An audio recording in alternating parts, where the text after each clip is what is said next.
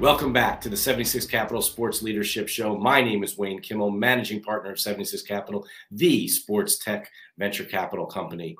And on this show today, we are going to do something special. We've got Pete. Yes, Pete is back from Chickies and Pete's. And we are not only going to run this episode back, but we are also going to share with you the really exciting news that 76 Capital's sports advisory business that's led by Dan Bravado, its president, and 76 Capital Sports Advisory strategic advisor John Page. Yes, the John Page that was president of Spectra Venue Management and president of the Wells Fargo Center. How we have actually started to work with Chickies and Pete's to help them expand and support their overall nationwide growth strategy to get into more stadiums and arenas. What does that mean? That means more world famous crab fries for everybody outside of not only in Philly, Atlantic City, Las Vegas, Minneapolis, Kansas City, and more. That's where it's going to all go. And hopefully, our team at 76 Capital Sports Advisory is going to help them do that.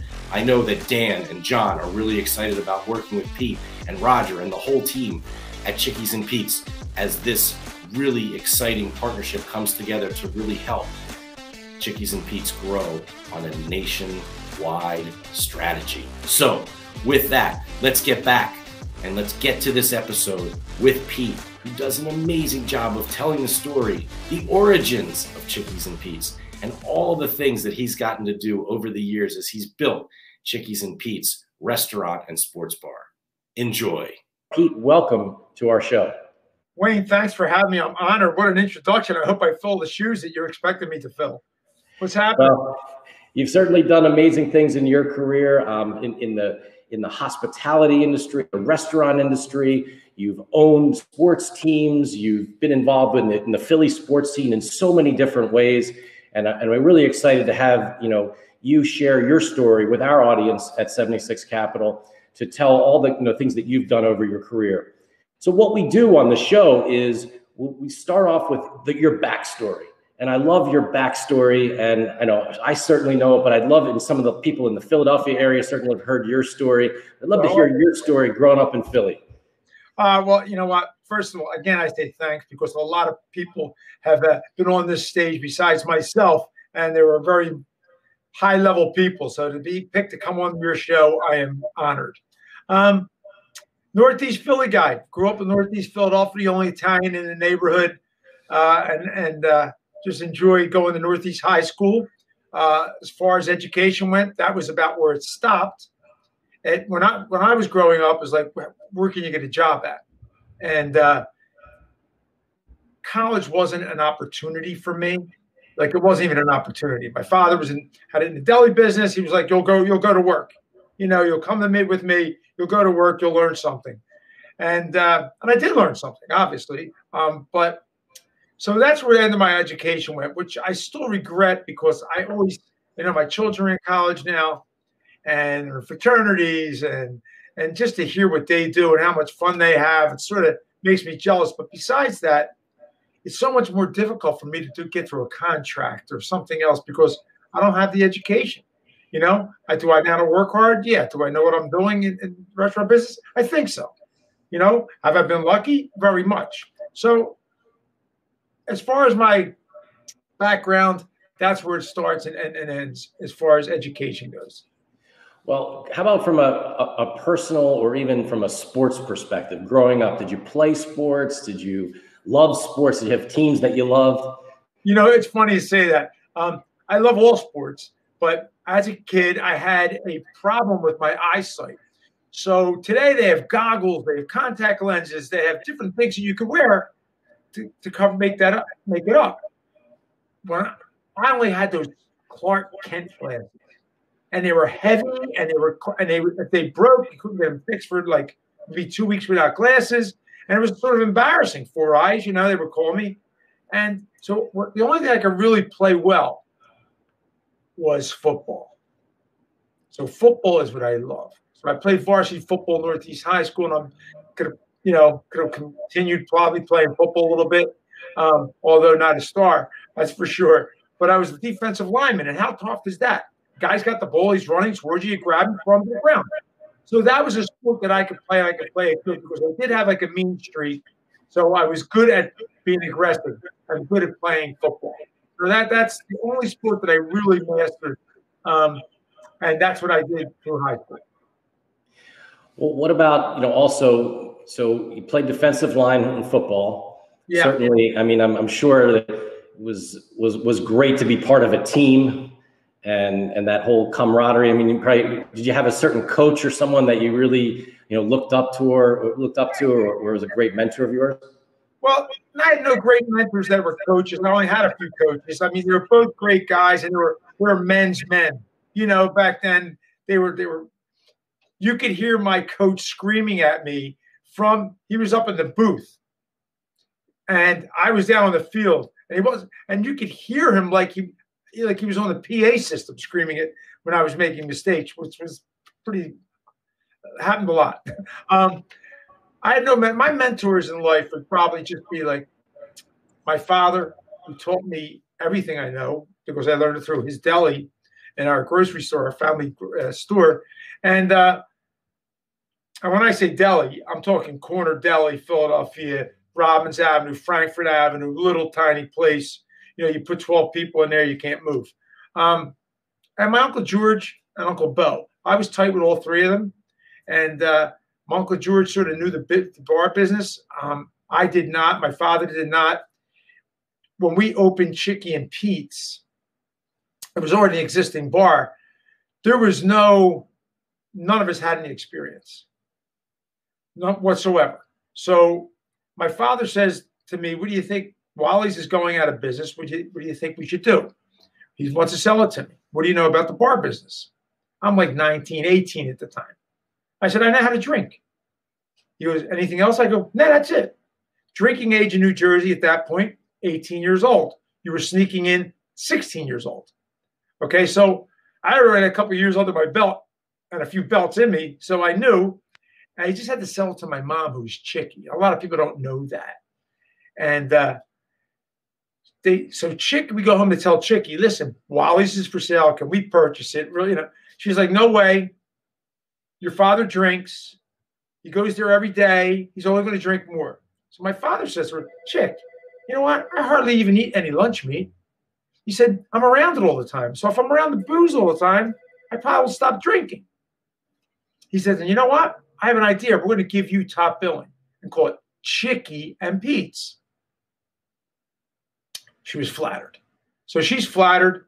We bind up buying the place.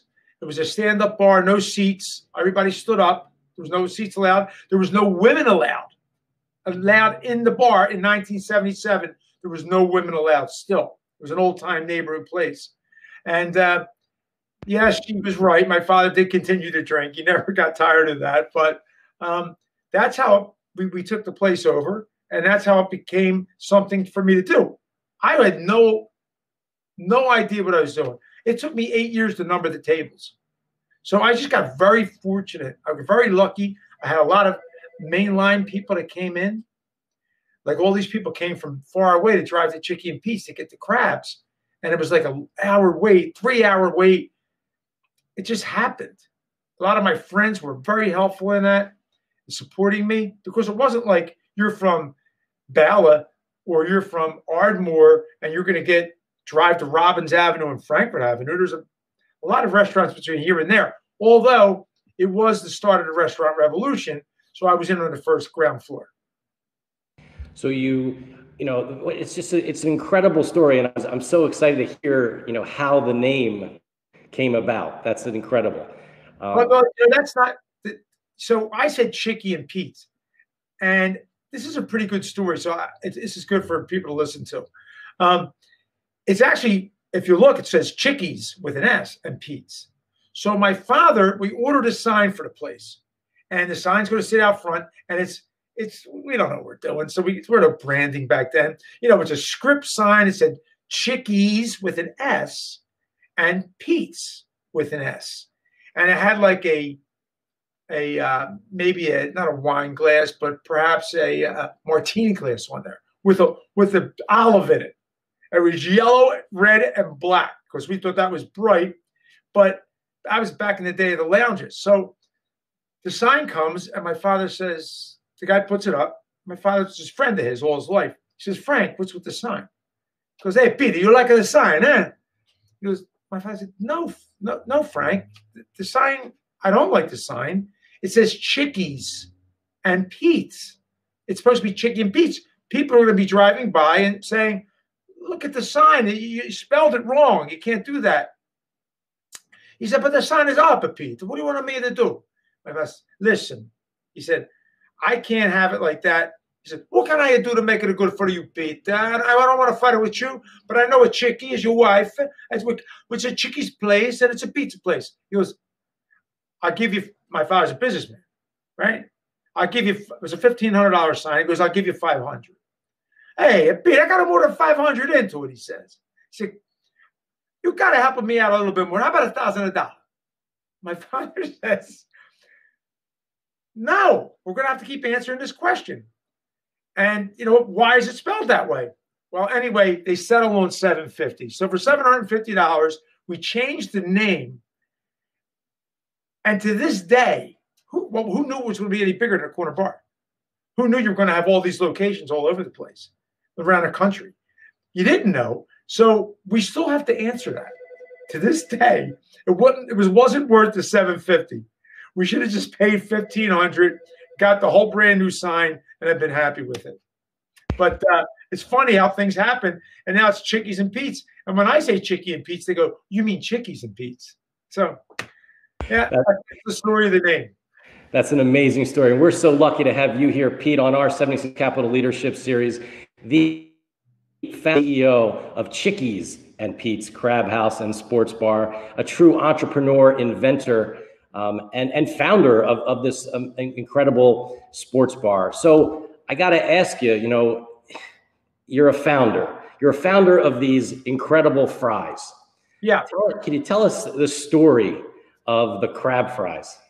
I got a lot of stories, but crab fry stories is is is expensive one. It's a good one, you know. Um, it's a fruit. It's a very good story. I I ordered again. Uh, at the end of the season, we used to sell crabs. And That's why all the people from the main line would come. Um, so I ordered crab seasoning, and I think I was like out the night before, and I had to make my order. So I just ordered. This was in September. I just ordered what I ordered in August. All right.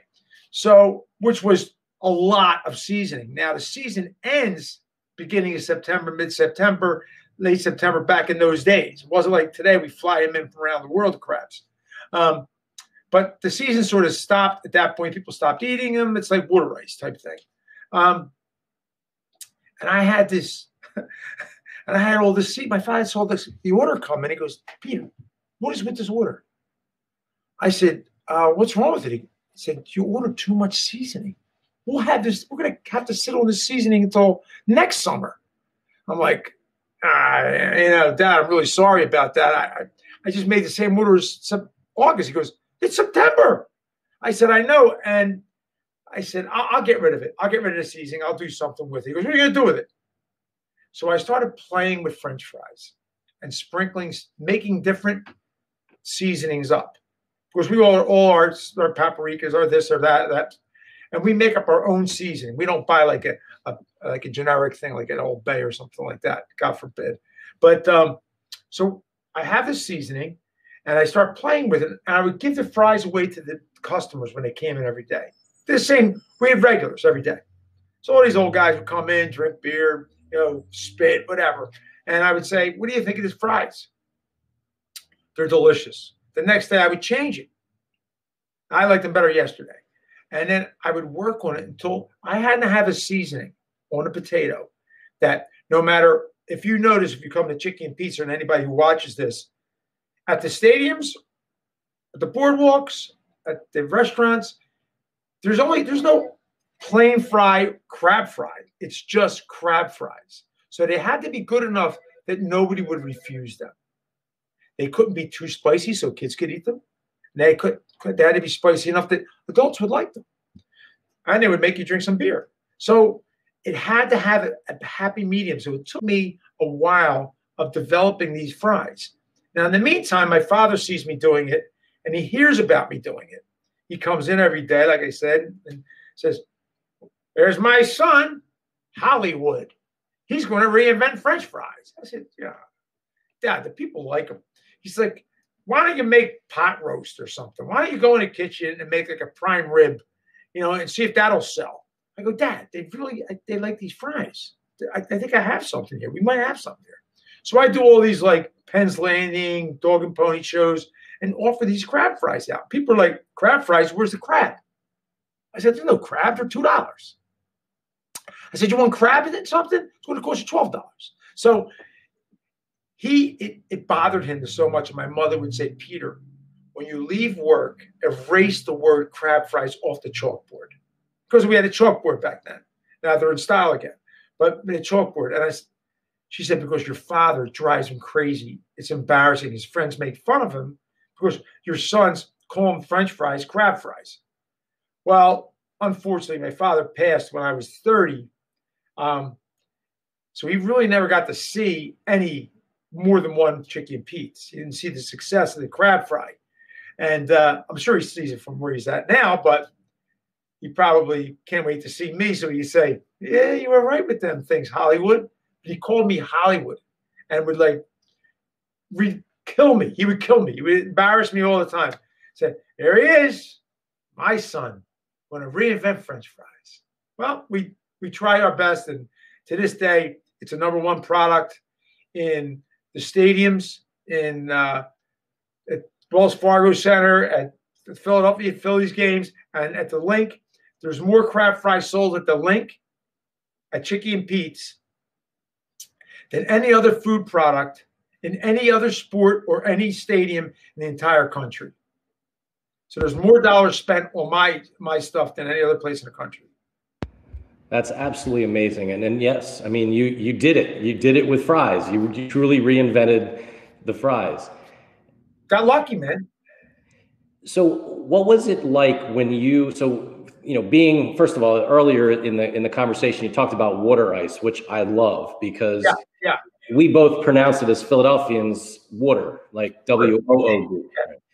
And and uh, but at the same time, you know, going back a little bit, when you brought in your crab fries into the Veteran Stadium where the Phillies and the Eagles played, what was that like there? Because I'll, I'll tell you personally, being at the games and just getting your fries and then having the cheese freeze during games, the cold games, and having to dip the fries in the cheese was the greatest thing ever.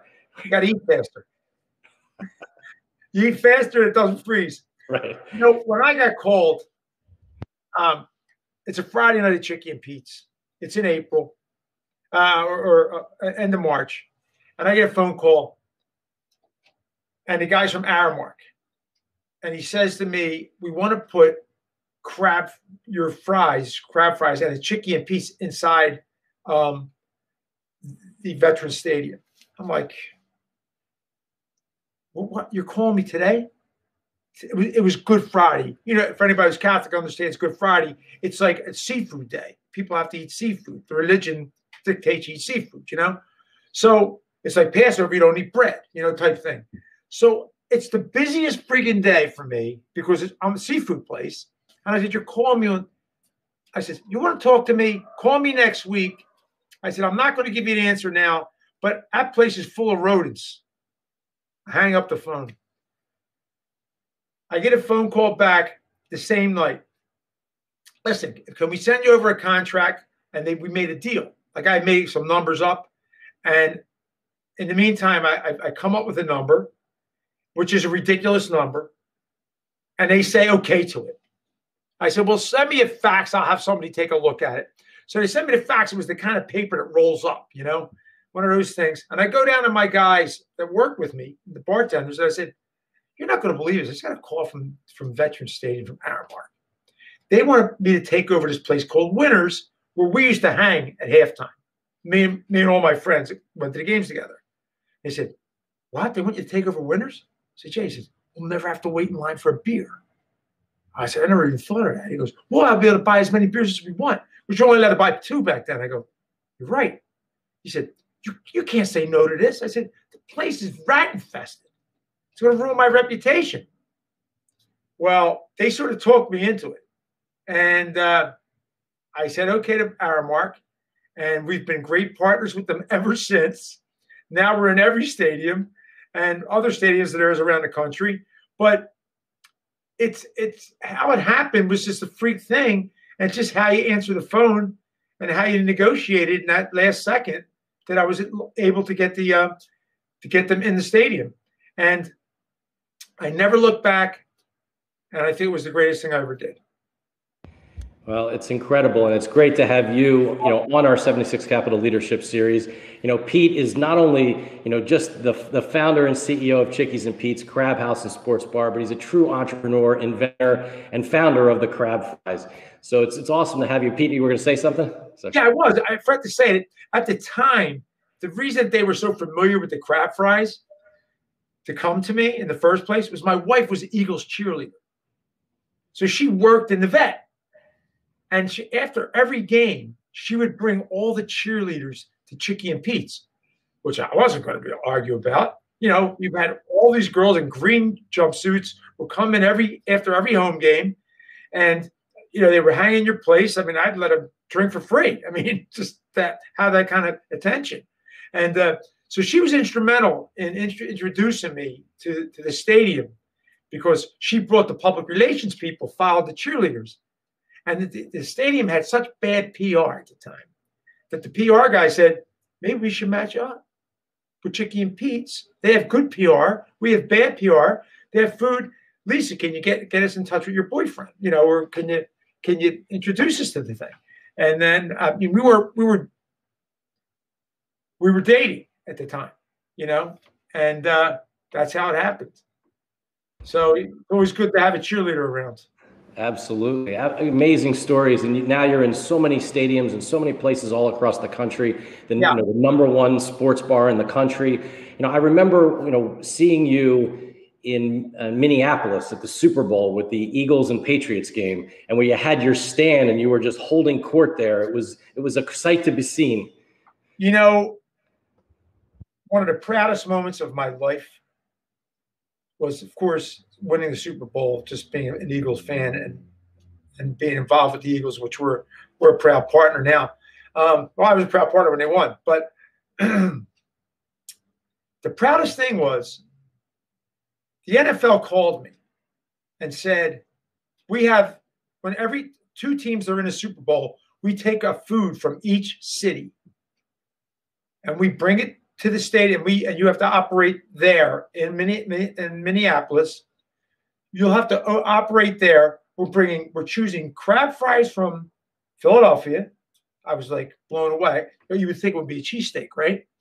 And we're bringing from Boston Legal Sea Foods, and they have their clam chowder and clam strips. I don't want to say anything, but crab fries or clam strips. You know, I, am already at advantage, right? So as you go into the stadium, you saw me. I had two orders of crab fries in my hand. I'm standing at my stand because it's a contest, and who sells more. You know, so not only are the teams competing on the field, and nothing I want to do more than beat the Patriots. Right? They beat us the time before that. They cheated. I'm not. I'm over it almost. I'll never be over it. But so I have the two orders of crab fries, and I'm Pete from Chickie and Pete's here, and I'm like, yeah, crab fries. Where where can I get them? And I'm pointing to our stand. Well, I'm not saying so our side, the line was 100 people. Their side, the line was there was no line. So I they start selling my stuff out of their side. Okay. Um, now to give it to give him credit, you know, they, they have a great place and great products, and they're a very good restaurant. And but their owner wasn't there. It didn't matter that much to him because they're always in the Super Bowl, I guess. You know, we're first time or second time rather. So I get there and uh, I start selling crab fries. We outsell them 80 to 1. 80 to 1. Within two weeks of the game being over, first of all, I won that. I won the game, right? The celebration is crazy. I, I win the game between me and Legal Sea Foods. And then Minnesota calls the, the, the stadium calls us and says, listen, we saw the success of the crab fry.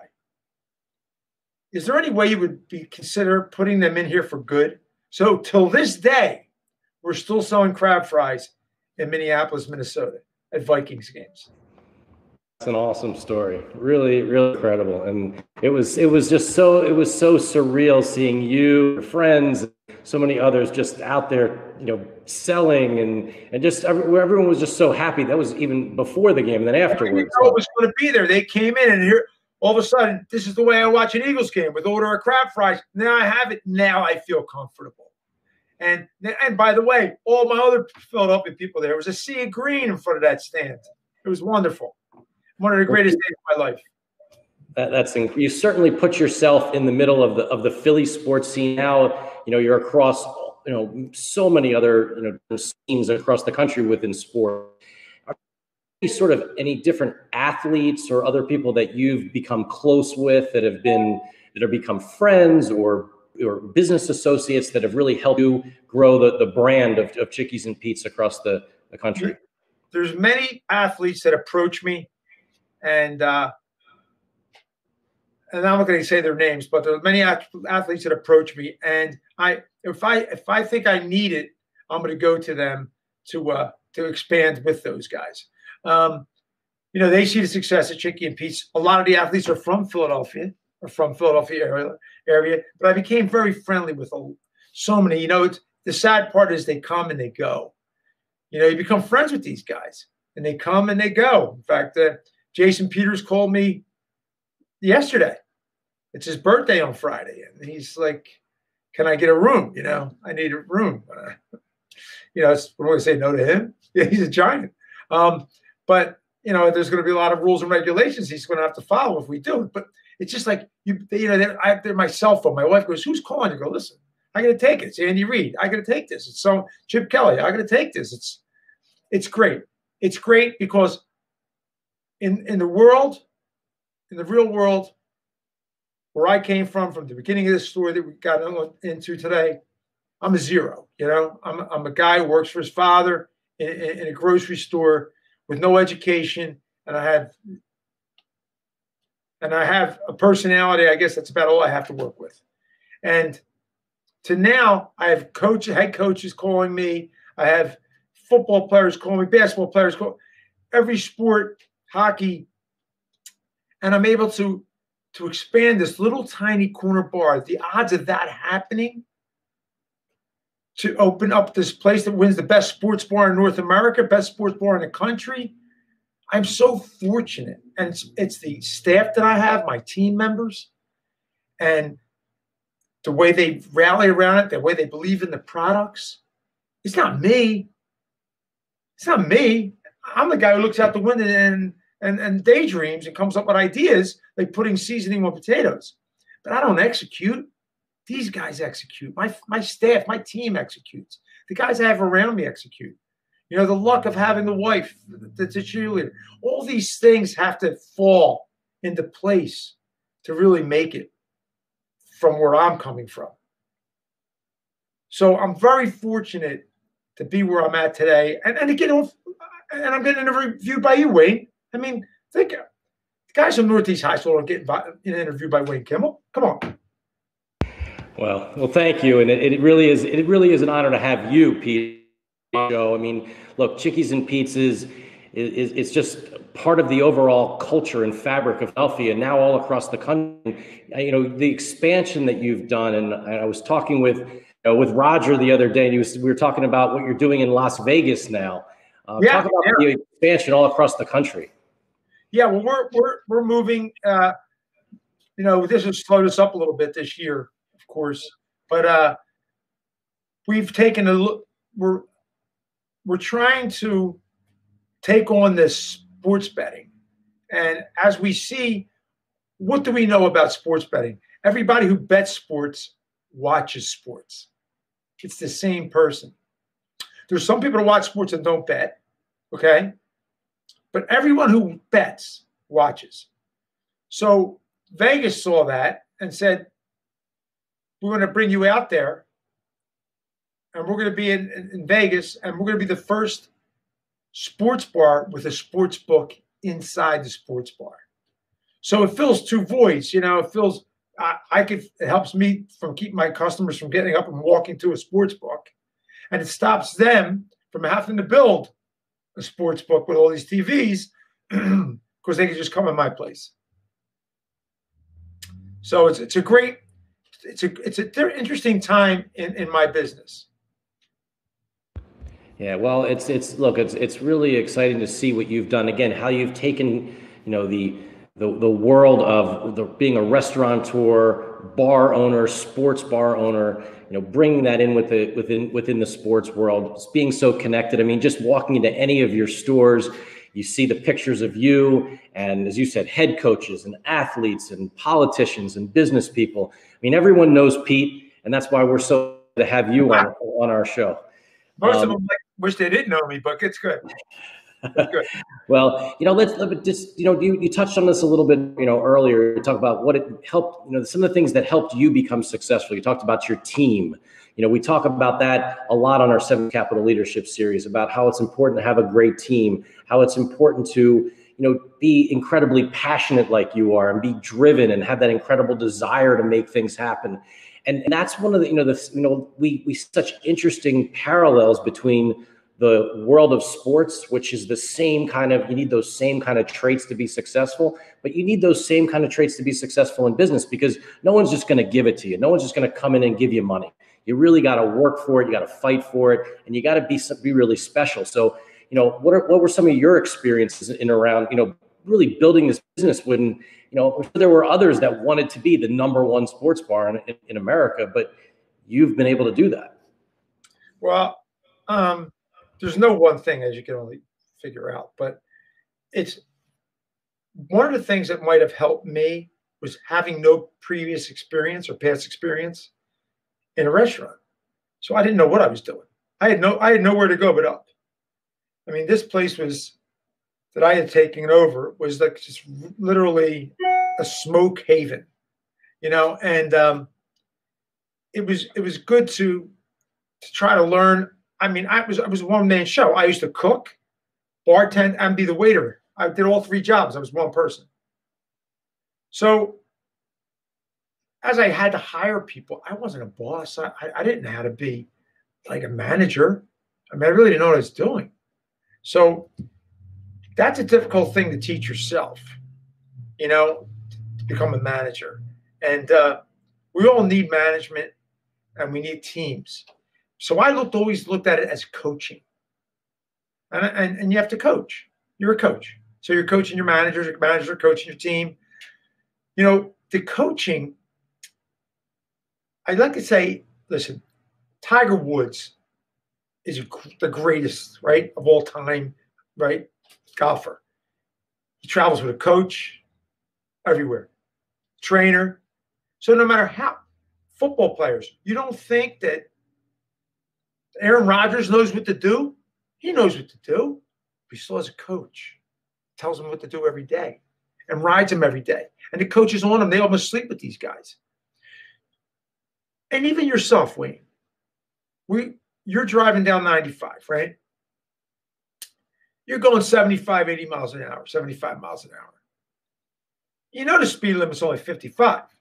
But yeah, who's looking, right? You're going to cheat a little bit and everybody will do this. And you'll cheat. Just and you could you could you could kill yourself by going too fast. You can cause another kind of accident. You can get a ticket which make your insurance go up. And you're still willing to take that chance. But then you see a cop. And you see the cop out of your corner of your eye. What do you do? You take your foot off the gas right? You hit the brake. Hope he doesn't see your brake lights. And you go slow. So what's the cop? The cop's a coach. He's a life coach for wayne kimmel we all need somebody over us telling us. Uh, me, at my stage of the game, I don't have anybody over me now, but I have people that are with me. You know, Roger that you spoke of, the Joe Carpinellos, that I'm able to share my thoughts with and make decisions before I make the decision. You know, so I think coaching um, and if you look at uh, the, a team and you look at business, they're extremely similar. They're almost identical because yes, if you walk out of your store and let some people just run away with it, they'll do whatever they want. Because even if somebody like you, Wayne, will, will go faster than 55, taking all those chances, so will somebody else. Let me take this bottle or let me let me not be nice to this customer. You have to be there. You really have to be there. And if you're only one person like me, you have to develop a team and team members that will carry on what you believe and the way you would like it to be done. So, sports and sports and business to me are the same. Well, that's very well said. And when you think about that, and I think about business, and think about where where the world is today, pandemic. Think about speeding too. Thinking about speed a little bit too. That's right. I, I got to slow down now. Um, but I mean, but in business, look, in a business situation, you are you're taking that risk. You're trying to do something that other people have never before. So, right. you know, when you think about what's next in the business world for you, Pete, and for for Chickie's and Pete's, you know, do you, you think there's what are some of the things that you're thinking about that are the next next thing that are going to be happening within the the restaurant world? Well, I think. Um, one of the things from before that I didn't finish was that I forgot to bring up was, you know, having the products, having the products that no one else has. Okay. I could take you into 25, 30 bars in Center City right now. You're going to see Brussels sprouts, uh, pork belly, and schmelly belly. You know, not that that's bad stuff. I'm just saying it's a similar menu. We have things that we own, like crab fries we are the only ones who serve a lobster pizza, white lobster. I was on Oprah. I was on Oprah years ago because of the white lobster pizza and the crabs. So you have to come up with the thing that's unique to you and then do it well and continue to do it well. Lobster cheesesteak. Who makes not nobody else makes a lobster cheesesteak. Nobody else makes crab fries. Nobody else makes white lobster pizza. These are things that make people love chicken pizza, like yourself when you had your your was it your 25th birthday there? It was, is that my 40th, right? I can believe that. Yeah, I know it was your 40th. That's trying to cut you break. But, Thank um, you. Thanks. That was that's a great itself. When my wife threw me that party, that was incredible. And I'll, I'll never coming up to me. You came up to me before the party and you said, you know, I put on my jacket to get dressed. There was like these cop secret service walking around here. What what was that all about? You know, or earlier today to check the place out, if you remember. Yeah, I do. I do. Well, you know, sometimes very important people come in there and they have to come in first. And they thought you were coming in, Wayne. So I said, that's not Jimmy Kimmel, Wayne Kimmel. You know what I mean? they said, oh, he's the more important one, Wayne. He's got more money. So anyway, this is the way that to, keep your you you got to keep what you are true to yourself. So inventing products, getting into the sports more with the betting trying to get establish ourselves in that gambling part, um, and trying to trying to stay like true. Like some guys, like myself, they they're so like I have a sports bar, right? So they start going out to eat at like these real expensive restaurants, and they would start going to uh, Stephen Starr and this and that, and uh, they go to these other restaurants, which are very good. They're excellent. And they they all of a sudden want to become them. Okay, and like uh, Michael Schulson. Michael Schulson is tremendous, right? But I got to remember who I am. I'm Pete from Chickie and Pete's. I'm sure Michael, if you asked him, he'd say, "I love Chickie and Pete's," and I would say, "I love Giuseppe's," and I love all your places.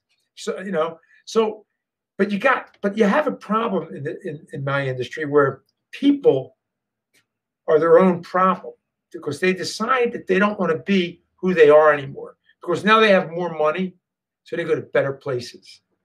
And I go here now, I go there now. Oh, I like it there. I maybe I should start putting sushi on my menu. It happens. And then people dig a hole and they then it ruins their business because they want to be something they're not.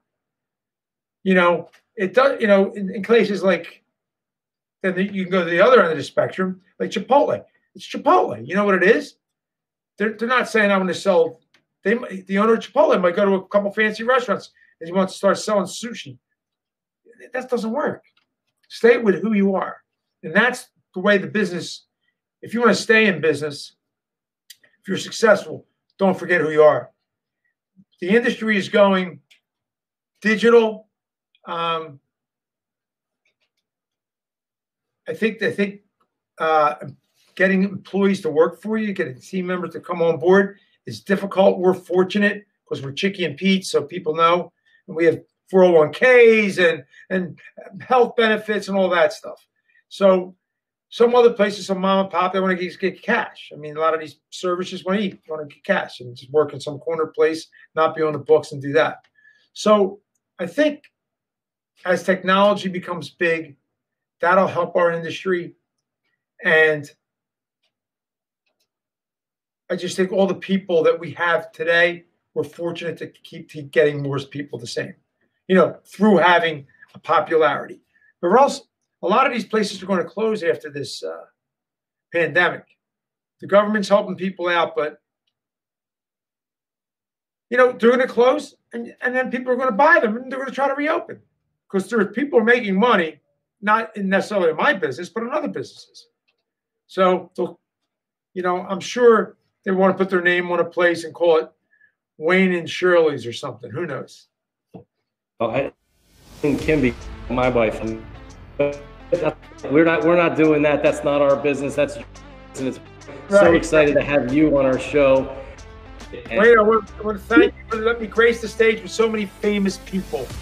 You had my buddy Joe Asher on last week or a couple weeks ago. My man, love that guy, and uh, a lot of other people. So I'm, I'm, I'm really honored like I said, little Northeast Philly guy to get on your show. I, I, I love it. This podcast is important. Thank you for having me. And don't forget, luck is key.